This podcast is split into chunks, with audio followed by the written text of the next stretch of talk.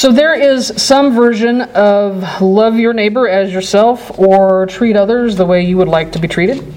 Um, six times in the New Testament, four in the Gospels that are attributed to Matthew, Mark, and Luke. Those were written some 30 to 70 years after we think Jesus was killed. But we also find it twice in Paul's letters. We find it once in the letter uh, to the church at Galatia, and then we find it in the letter uh, uh, that Paul wrote to the church in Rome. In his letters, Paul was encouraging people in these little fledgling communities to love your neighbor as yourself. And he, like the author of the Gospel of Matthew, reminded people that all of the laws and all of the teachings of the prophets hung on the idea that we are to love our neighbor as ourselves and treat other people the way we would want to be treated. So, as you can probably tell on the front here, uh, this idea is not unique to Christianity, and we didn't originate it. In fact, this idea predates Christianity by some 500 years or more, and um, Jesus and Paul were likely quoting from Leviticus, which says that you shall not take vengeance or bear a grudge against your kinfolk. Love your neighbor as yourself. I am the Lord. And it's said that in the first century, there was a rabbi by the name of Hillel who was challenged by somebody who said, I'll tell you what, I will convert to Judaism if you can recite the Torah standing on one foot. And Hillel the elder said, What is hateful to you, do not do to your fellow. This is the whole of the Torah. All the rest is commentary. Now go and learn. So Jesus gives us practical examples of how we are supposed to treat others the way that we would like to be treated. He heals people. He heals the servant of a centurion of the occupying Roman army. Over and over and over again, he feeds people who say they are hungry. He reminds us that we are not supposed to put our religious rules and our religious traditions ahead of the welfare of our neighbors. Jesus' challenge to the church today is for us to look at the ways that we use our traditions as excuses for excluding people. He reminds us that we need to set aside our tribal hatreds and our desires to separate us from them.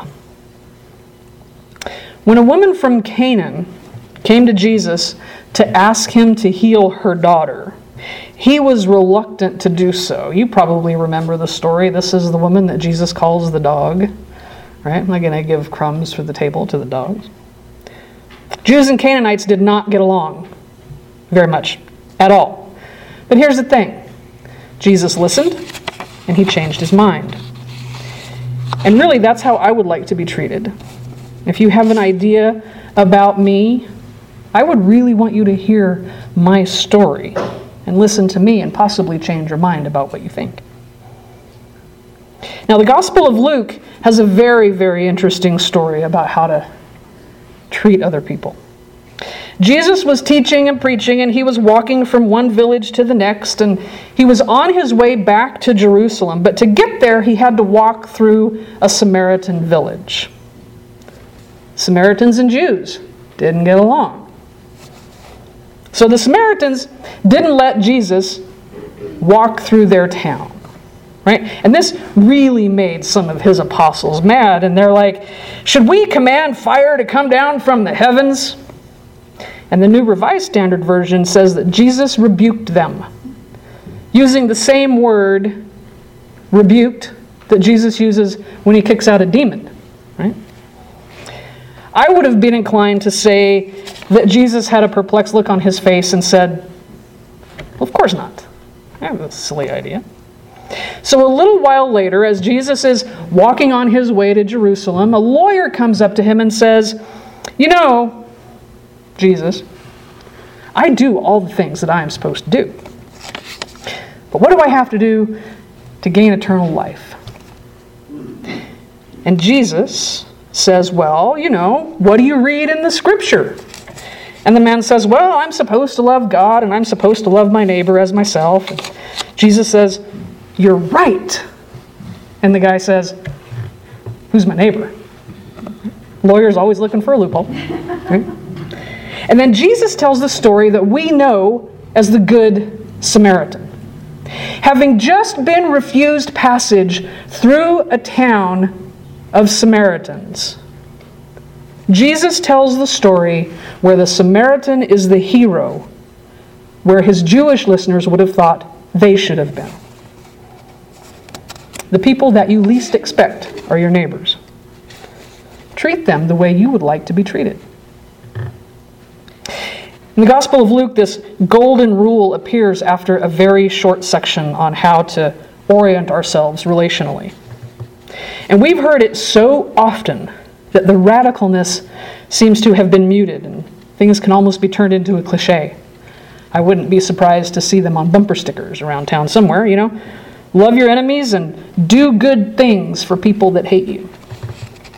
If somebody says a nasty word to you, bless them. If somebody wants to fight, don't fight back, turn the other cheek. If somebody makes you mad, pray for them. If somebody asks you for a coat because they're cold, give them a coat because they're cold. If somebody asks for food because they're hungry, buy them a meal. Just treat people the way you want to be treated. And it feels like our world is really, really divided right now, right? We huddle into our own little camps and we have staked our flags in the ground and we have put claims on those things that we believe to be right and true and just. But folks like us, who claim to follow a teacher by the name of Jesus, have been given some very specific instructions and some very concrete examples about how to live our lives. To treat others the way that we would like to be treated means that we don't look at somebody and judge them because of the worst thing that they've ever done. To treat others like we would like to be treated means that we look past our fears and our prejudices and our baggages that we've inherited from our family systems and our social networks. To treat others like we would like to be treated means that we extend to others the grace that has been so freely given to us.